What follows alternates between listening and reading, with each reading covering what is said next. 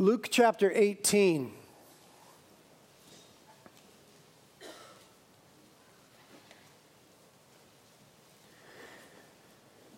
A lot of people have been asking me, you know, where are we going next? We finished Hebrews, 63 sermons worth, and uh, where are we going now? Where does the Lord have us? A lot of you have been partnering with myself and the staff in prayer for that. Uh, the Lord has spoken. Uh, he has given us a place we're going to go, and I do need to say that I think I'm the most excited about it of any series that I've ever done in my life. I'm incredibly excited, but we won't be starting it until Reality Ventura starts. Uh, I think it's for uh, both congregations, and Reality Ventura won't be starting toward, until the end of summer. So we're going to wait on that new series. I'm not even going to tell you what it is. Just ask the Holy Spirit, and He'll tell you. We're going to keep it on the DL for a little while, but I'm more excited than I've ever been about a series to teach this, and the Lord is speaking to me about it daily. Um, but in the meantime, there's some housekeeping stuff to do, some stuff that I think the Lord wants to deal with us on uh, with regards to where we're at as a church. So we're just going to camp out for a few weeks and let the Lord deal with us on a couple specific issues. And uh, this week, He's going to be speaking to us, and He has been speaking to us about prayer. Last week, I, I, I, sort of prepped you guys by suggesting that we would begin praying Hebrews 13 21 uh, for ourselves and then together as a congregation. Did you guys do that this week? How did that go? How many of you prayed that this week? Raise your hand. Okay, about 10% of you. So, th- this is a perfect message for today. We're talking about today why don't we pray? Because the vast majority of us don't. Why don't we? Let's pray. Lord, we thank you that we, through the cross and the person of Jesus Christ, have access to the throne of grace. We thank you for how wonderful that is, and, and yet we confess that the mystery of it is to some degree lost on us. That of all the things in the universe that are wondrous, that are an incredible privilege, this one is so greatly neglected. And we're not totally sure why that is. We have some ideas we're going to talk about today, but we simply ask, Lord, that you would do a fresh work in our hearts as individuals and as a congregation with regards to prayer. It's apparent as the church, not just this church, as a church, that we, we don't pray enough. We, we confess that before you right now at the outset. And we realize that we ought to pray more and that the world would be different if we did. And we just ask that you'd speak to us. Lord, you're kind and you're gentle, so help me to be kind and gentle. I don't want to be like Moses who struck the rock when you merely told him to speak to the rock. And so temper me, Lord. Thank you that I'm, I'm as guilty as anybody and that you've been kind to me. Holy Spirit, be kind to us this morning and yet teach us and lead us. We ask it together in Jesus' name. Amen. Amen. Amen. You know, lately I've been doing almost every day sit ups, uh, push ups, and pull ups. Almost every single day I've been doing. It's been lasting for, you know, several weeks now. But I can tell you that it won't last almost every day for weeks now I've been doing it. I mean, can't you tell? I'm just cut up. But I, I could tell you that it's not going to last.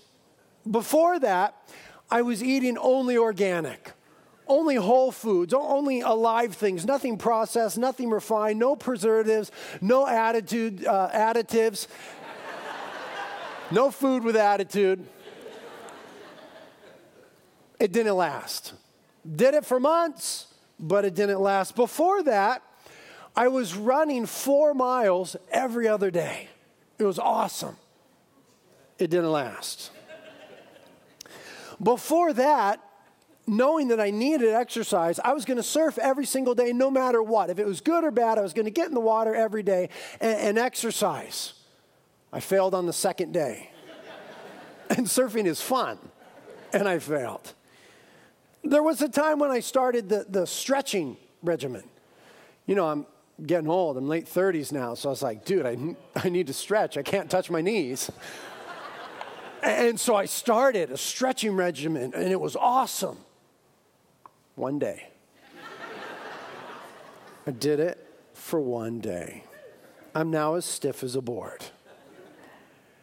And all of this illustrates and all of this begs the question why do we have such a hard time doing things that we know are good for us? Whether it's exercise, whether it's stretching, whether it's eating right, why do we have such a hard time doing things that we know are good for us? Now, these things are referred to as disciplines. And people that maintain them are generally considered to be disciplined. If I were to keep up every day push ups, sit ups, and pull ups, I would be disciplined, but I won't. there's a reason that they're called disciplines and the people that maintain such things are called disciplined. It's because they're hard to keep up. They're good, but they're just difficult to maintain. Now, there are certain things within Christian spirituality that have come to be known as the spiritual disciplines. They're good, they are so good. Not everybody agrees on what they all are, but they're things like Bible reading and Bible study, meditating on the Word of God, worship, service, submission, giving, fasting, and prayer. And all of these seem to be difficult to keep up. But maybe if empirical data would tell us anything, if we could take a survey of the church in America, maybe the most difficult spiritual discipline for us to maintain is prayer. And all that I want to accomplish today is this I just want us as individuals, as Christians, and as a church to start to think and ask why. Why is it so hard to maintain a fervent prayer life? We realize, and it's clichéic, but it's absolutely true, that no one on his or her deathbed says, you know what? I prayed too much.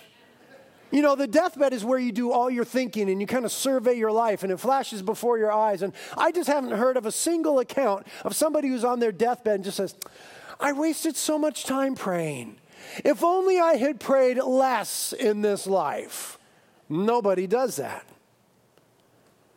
There are very few of us here. There's a few of you, and I know who you are, so you don't need to identify yourself. I'm thankful for you. But very few of us here would say, I pray enough. Very few of us. And in a way, a sermon like this is unfair because it's a no brainer. You know what I mean? You tell the people, hey, you don't pray enough, and they're like, I know, beat me, beat me. I, it's like a no brainer. It's like instant guilt, instant response. And that's not what we're looking for today. It's really not. And I'm preaching to the preacher. Okay, I'm with you guys on this. But there's very few of us here, if any, that would say, yeah, you know what? I pray enough. I've, I've got that thing nailed. In fact, really, honestly, I think that the Bible would preclude anybody from saying that because 1 Thessalonians chapter 5, verse 17 says to pray without ceasing. And that pretty much ruins everything. There's the standard. Pray without ceasing. Never stop praying. It only makes it harder. It's, it feels like we're defeated before we even start because that just seems so hard. What's neat is that Jesus realized that this would be difficult for us. He really did. Jesus realized that prayer would be difficult for us. And, and, so we have this verse, Luke chapter 18, verse 1. It says, Now Jesus was telling them a parable to show that at all times they ought to pray and not lose heart. Now, we're not going to talk about the parable today. We might in the coming weeks, but we're not going to today. I, I just want us to understand why Jesus told it and to whom he told it to. He told it to, to his disciples. And he gives them this teaching, which you can read later, and we'll probably look at at another time. But the reason he does is to teach them that they need to pray at all times and not lose heart. Not give up, as some translations say. It seems that Jesus knew that when it comes to prayer, we would have a proclivity to cheese out. We would have the habit of giving up of falling short, of not praying enough, of not persevering in prayer, of not being fervent in prayer, of not praying with importunity. It seems that he knew this was the case, and so he addressed it with his disciples. And I would say that Jesus is addressing it with our church today because he loves us. Now, not only did Jesus realize that it would be difficult, but the disciples realized that it was difficult. Luke chapter 11, verse 1, it says, It happened that while Jesus was praying in a certain place, after he had finished, one of his disciples said to him, Lord, teach us to pray. Look what's happening here. Jesus has been praying once again, as he always did. And one of the disciples comes up no doubt this, this was the heart of all the disciples. He, he comes as a representative because he uses the, the inclusive pronouns and he says, Lord, teach us to pray. Listen to me. You cannot miss the profundity of that. This is the only thing the disciples ever asked Jesus to teach them. I mean, if I was one of the disciples, I would have been like, hey, Jesus, I surf. So the walking on water thing would be epic for me. if you could teach me to do that walking on water thing, that would be all time. I would win world titles. Teach me that. Or because we've all lost somebody that we love. They had seen Jesus raise people from the dead. Jesus, teach us to do that. Or what about the time they had to pay their taxes and Jesus said, Go catch a fish and open up its mouth and pull out the coin? How would that be under the current administration? Jesus, if, you could just, you know, show us which fish have the money in the mouth, that would be great. I mean, there are so many things that I would have said, Jesus, teach me that. But those who walked with him, those that saw the tone and the tenor and personally experienced visually and firsthand the power of his life, the only thing they wanted to learn was to pray. Don't let that be lost on you. It's the only thing. That means that somehow they saw that everything else in Christ's life flowed from his prayer life. Somehow that was discernible. They always saw that he was going up on the mountain to pray that he would spend the night in prayer to the Father. And then they saw the powerful ministry. They knew that there would be no walking on water, there would be no raising from the dead if he hadn't been in prayer to the Father. And it so impacted them. They said the one thing that we need to come away with is how to pray. Lord, teach us to pray. Jesus realized it would be difficult for us to maintain a fervent prayer life. The disciples knew it. They were Jews, they knew about prayer. That's why they asked Jesus, We need to get this prayer thing down. And the disciples proved that it would be difficult where the rubber met the road in the Garden of Gethsemane.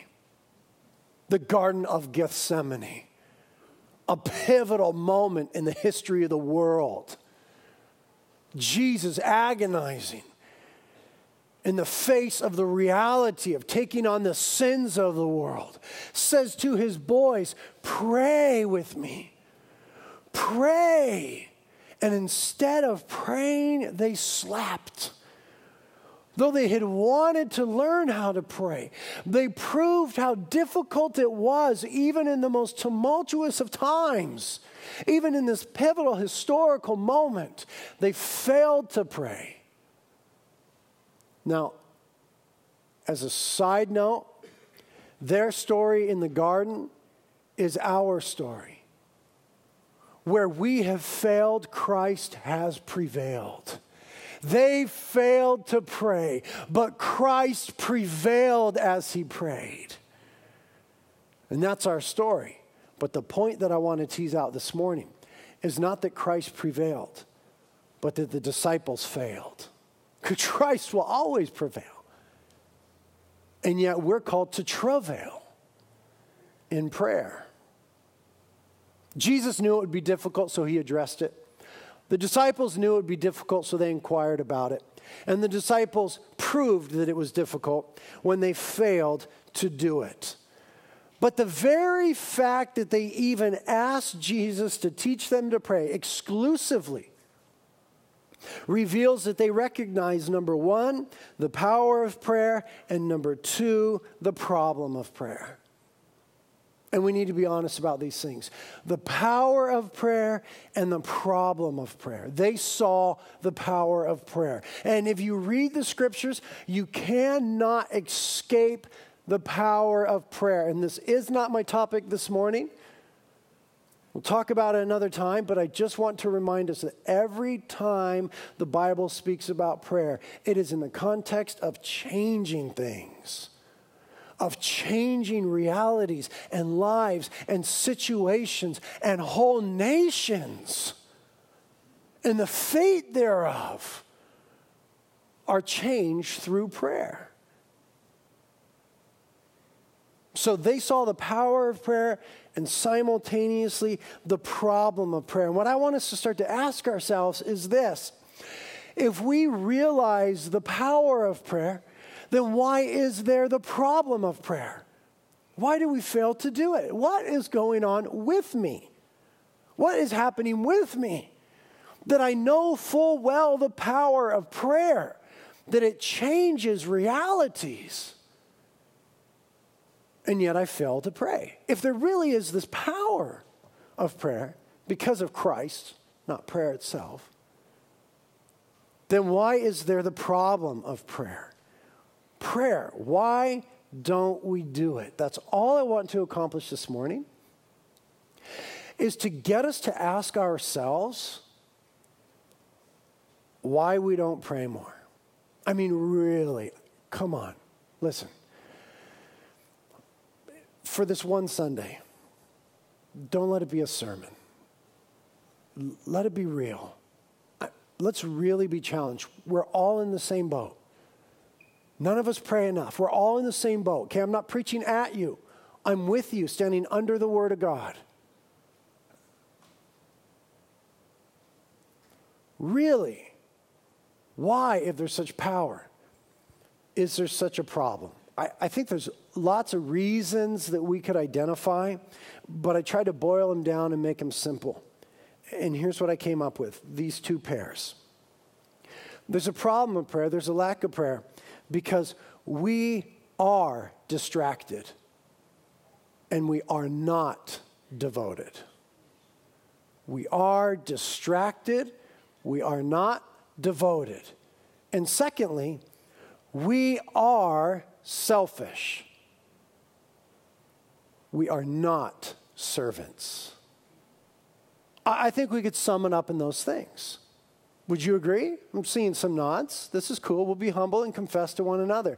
We are distracted. We are not devoted. We are selfish. We are not servants. We're distracted and not devoted.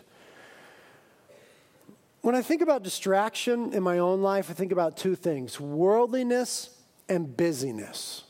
That's what I think about worldliness and busyness. James 1:27 came to mind for me. Pure and undefiled religion in the sight of God and Father is this to visit widows and orphans in their distress. We could do that around the world through prayer, but I want you to catch this. And to keep oneself unstained by the world. The NIV says it this way keep oneself from being polluted by the world. The New Living Translation says it this way refusing to let the world corrupt you. And that seems to be getting more and more difficult in culture. I mean, we've got a president now who says to the whole world? He didn't tell me. But he said to the whole world, We are not a Christian nation.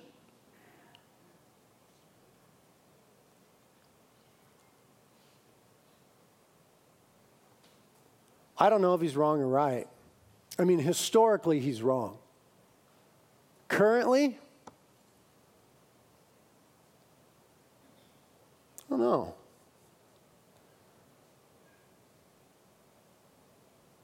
Getting harder and harder, I think, in culture today to keep oneself unstained from the world. Because in American culture, we're moving further and further away from Christian ideals. You, you know that all of our recent presidents have said that they were Christians? Both Bushes were Methodists. Bill Clinton, I think Southern Baptist. Al Gore, the same. Obama, the same. And yet, what we see from every one of these presidents and Vice President Al Gore, with, without exception, are policies and opinions that are anti Christ, anti Christian, and yet they claim to be Christians. Now, I'm not going to doubt their Christianity. I'm, I'm not going to do that. I don't think that's my place to do that in a public forum. I will not do that. What I will say is that I think the church has really failed for a lot of decades. By the fact that they could claim to have church affiliations and to be Christians, but to hold some of the perspectives and to make some of the policies that are clearly anti-Christ and anti-Bible. And I think that's indicative of the church in America. And as the church in America goes, I still believe, so America goes. And what we have in America is a church that is prayerless. Ours is.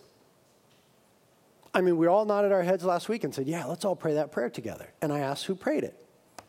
And a very small percentage of us had. Now, I'm sure many of you had excuses and it wasn't the prayer for you, and, and that's fine. Let's be generous with the numbers and, and excuse even half of you. We're still up the creek without a paddle. We're still prayerless.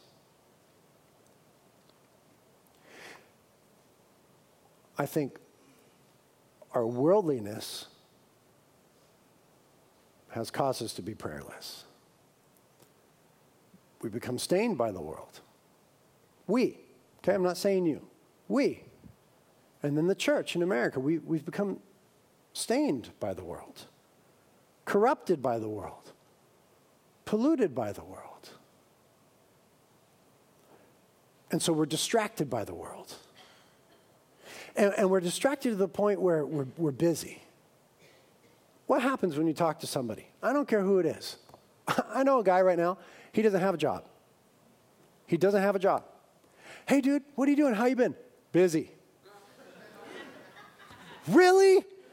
I mean, you got no job, dude. Somehow he's still busy. Why? Because that's our culture.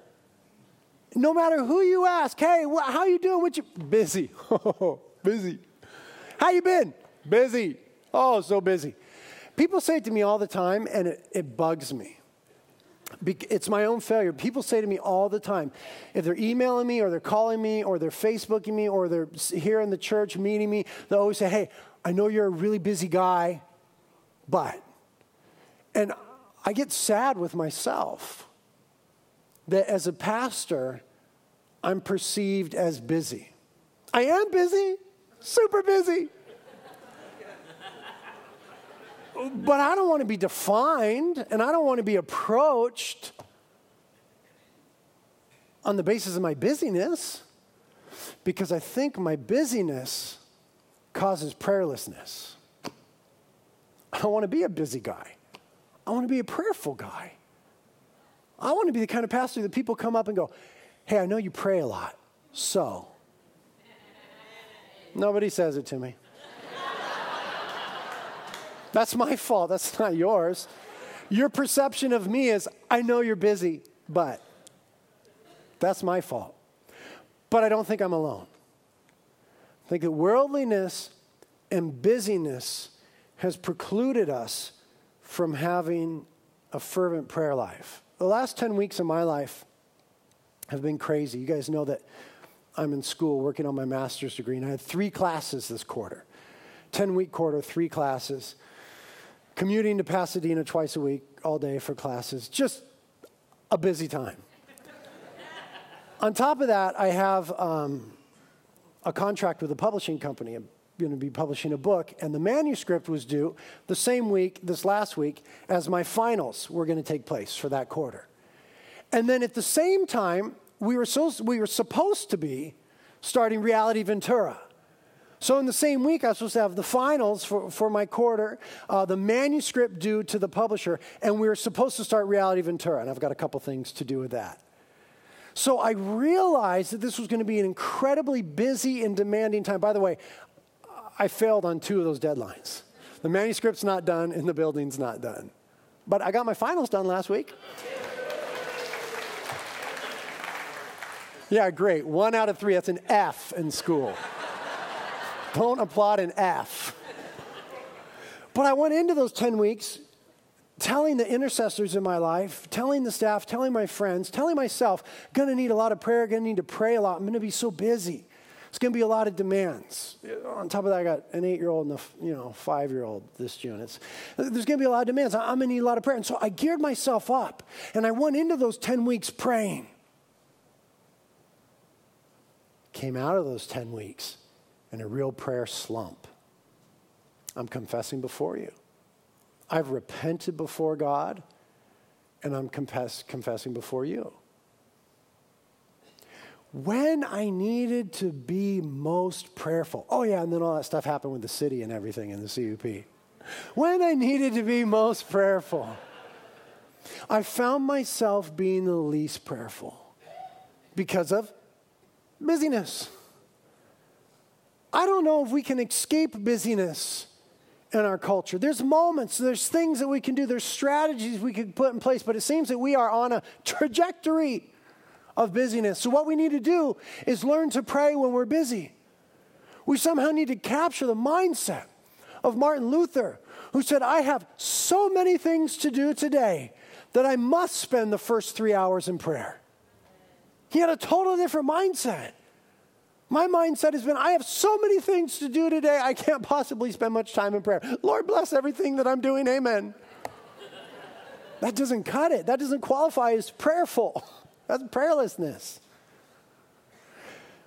The staff and I meet every week, and we realized in the last few weeks that our fervency in prayer as a staff has ebbed a little bit that, that it's dipped. At a time when we need to be the most fervent, the most prayerful, we somehow have lost some fervency as a staff. And you know what we've done? We've repented before each other, we've repented before God. And now, every week when we're meeting, we're worshiping and asking God to revive our hearts. And I can't speak for all of them, but I'll, I'll, tell you, my heart is being revived in the last few weeks as I'm confessing and repenting before God of prayerlessness and needing to pray more.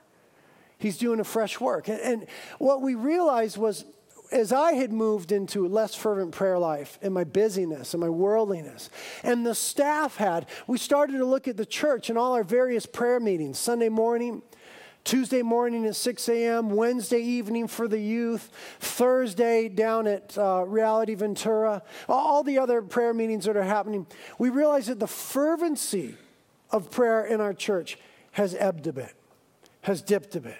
And we're looking at the whole church. And you know, I said earlier, as the church goes, so America goes. And I'll say now, as the leadership of the church goes, so the church goes. And we were sucking in prayer. We looked around the church and said, hey, we need, we need to pick up the pace a little bit. And, and, and so I just want us to start asking, why is it? Why is it we'll gather on Sunday mornings and hundreds and hundreds and hundreds and hundreds of people come here and we announce a prayer meeting and very few come? And lots of prayer meetings. I mean, why? I, I don't have all the answers, I, but I, we, we need to ask and we need to answer and we need to respond. We can't just continue as the church in America, as Christians, as disciples of Christ who are to be disciplined. We cannot just continue on, on a trajectory of prayerlessness. The early church, they got it. Somehow they got it. Those disciples had failed in Gethsemane, but they eventually got it. In Acts 2:42 and verse 43 it says they were continually devoting themselves to the apostles' teaching and to fellowship, to the breaking of bread, and to prayer. And look what happened. Everyone kept feeling a sense of awe, and many wonders and signs were taking place through the apostles. They were devoted to certain spiritual disciplines, one of them being prayer. Devoted, it's a strong Greek word. It's in the tense, present active tense, that it means they were continually doing it, repeatedly, without ceasing.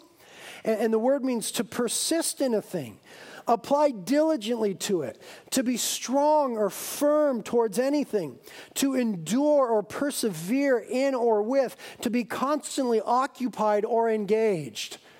That perseverance language denotes difficulty. Jesus knew it, the disciples knew it, we've proved it.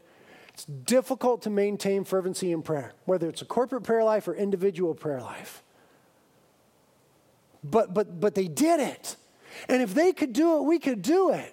If the early church could do it, the church in America could do it. They were devoted. Oxford Dictionary uh, defines it as to give all or a large part of one's time or resources to something. Continually devoting themselves to prayer. I, I think the problem is we're distracted, not devoted. And then lastly, we are selfish and not servants. The one area where we excel in prayer, maybe many of us, is, is praying for ourselves. right? That's like the one area. What are you talking about, Pastor? I'm totally kicking butt in prayer. I'm praying for myself a ton. hey, that's great for you. But if you examine the Bible, it's not about praying for ourselves you'll find very few instances of praying for ourselves. It's always, almost always praying for others and praying for God's purposes in our world. Praying for yourself is easy to a certain degree. I got in trouble, I made a mess, Lord. We do that all the time. I do that like 60 times a day. I don't think that that qualifies as being prayerful in a biblical sense. Those are foxhole prayers. I don't think that qualifies as being prayerful. And even then, we have a proclivity to give up. Why? Because we are in the culture of microwaves and high speed internet. And we want it now. I am so disgusted if something takes more than a minute in my microwave. I'm like, are you kidding me? This thing is a piece of junk. It's like a whole ham frozen solid. How can this take more than a minute? I can't wait this long. And then we, we are so sick with high speed internet. I, I don't know if you're like me. I click on something, and if it doesn't punch me in the face in half a second, I'm freaking out. I'm calling my IT staff. Something's wrong with my computer. Oh, there it is. Okay. We just want it do, do, do, do, now, now, now, faster, faster, faster, faster, and we'll pay through the nose for it. Oh, high speed internet, two million a month? No worries. Give it to me quick, hurry. That's a culture that we're in. And you see, prayer just doesn't really work on the idea of instant gratification. I'm pretty sure actually that God does not do that for some good reasons. But we are a culture of instant gratification, so we got a big old problem. We need to learn some things. And we often give up on prayer because we prayed and it didn't happen. So I'm going to make it happen. That's praying for ourselves. But praying for others is, is even a bigger problem. It's the most biblical way to pray. And, and what I find is that if you're like me, you lack empathy and you lack compassion. and so you don't pray for others. People give you prayer requests, and you're like, I'll pray for that. I will. Do you? Did you? Once for a second? That doesn't qualify as prayerful. That's what I do. You know what? Let me pray for you. Blah, blah, blah, Amen. That's not prayerful. That's foxhole prayer again. I, the Bible paints a picture of interceding, intervening, asking, seeking, knocking for others from a sense of empathy and compassion because of who Christ is. But we are selfish, we're not servants. And so, what do we do with something like this? Just the worst sermon ever. What do we do with something like this? Well, I, I think first we, we just have to recognize the problem. I think that's part of what we're doing this morning. We just have to say, yeah, it's a problem. I think, secondly, we need to repent. We actually need to repent of prayerlessness. And to repent doesn't mean to say, I'm sorry It means to change the way you think about something and so the way you act. That's what repent means. I think we need to repent. I think we need to recommit to prayer. I think as a church as a whole, we need to. As an individual, maybe you need to. And then we really actually have to do something. I'm begging that this isn't just another Sunday where you come and you hear the message and you go. And, and, then you talk about it like, oh, I didn't really like that message. I forgot about this verse. Or, he was so funny right then. actually do something. I start out by talking about disciplines, sit ups, push ups, blah, blah, blah. Here's the weird thing about disciplines. Tell me if you think this is true. The more you do them, the more you do them the more you do them, the more you want to do them. Isn't that true about disciplines? Like when I start doing sit ups and stuff, I'm like, dude, I'm all about this. Sometimes I'll do like several sets in a day. I'm like at the dinner table, all of a sudden I drop down. Bah, bah, bah, bah, bah, bah, bah. Ah, I love sit ups. it's weird about the disciplines. You know, people who are just gym addicted, just, just gym addicted. The more you do a discipline, the more you want to do it. It's totally the same with spiritual disciplines. Okay, can I get a witness? Watch. The more you read the Bible, the more you want to read it. Right? You totally do. If you're in the habit of reading your Bible, you're like, oh, give me more. When, when you fall out of that habit, you don't even want to do it. You're like, oh, oh, God, okay, I got to do devotions. What, where? I don't even know what to read. I'll do it tomorrow. It's weird. The more you do a discipline, the more you want to do it. And when you don't do it, then you totally don't want to do it. Even stuff like, for me, surfing. Like, the more I surf, the more I want to surf. I get all stoked and I want to keep surfing. I miss a few weeks, I'm like, oh, it's cold. I don't really want. How much more spiritual things where Satan is doing everything he can to keep us from praying? Satan everything he can to keep us from praying. So we have to actually do something. We have to come to a prayer meeting. We have to go home and pray. We, we need to carve out time in our schedule. Maybe it's your commute. You turn off the radio, you say, between Ventura and Santa Barbara, I'm going to pray. But something has to be done. Tuesday morning, 6 a.m., we're going to pray for the prayer tour. That's how serious we're getting. We're going to pray for prayer. So we're going on the prayer tour in San Francisco, many of us leaving Thursday. Tuesday morning at 6 a.m., some of us are going to gather and pray for the prayer tour. Maybe that's what you do. Maybe you come to that. Uh, maybe you pray for the Spanish ministry.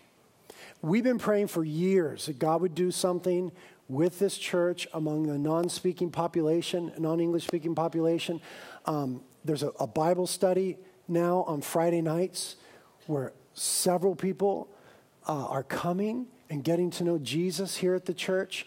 Uh, there's a young lady in our church named Christina. She's awesome, and she's leading a VBS at the trailer park uh, over on this end of town, you know what I mean? If you've been there, it's totally impoverished and totally gnarly. Last week, she brought a couple kids to the youth group and they gave their lives to Jesus at our youth group last week. Yeah, praise the Lord. That's something that we've been praying for for years. So maybe on your own, maybe you can't come Tuesday morning, maybe on your own, you start praying for the Spanish ministry and for that population in our city. Somehow we need to get on mission with Christ and start to pray, Lord, teach us to pray. So that's all I have to say. I'm sorry, but let's do something about it. Okay. So, where you are, grab someone if you want to. Where you are, just start to pray. Lord, teach us to pray. Do something in my heart. Just do that right now.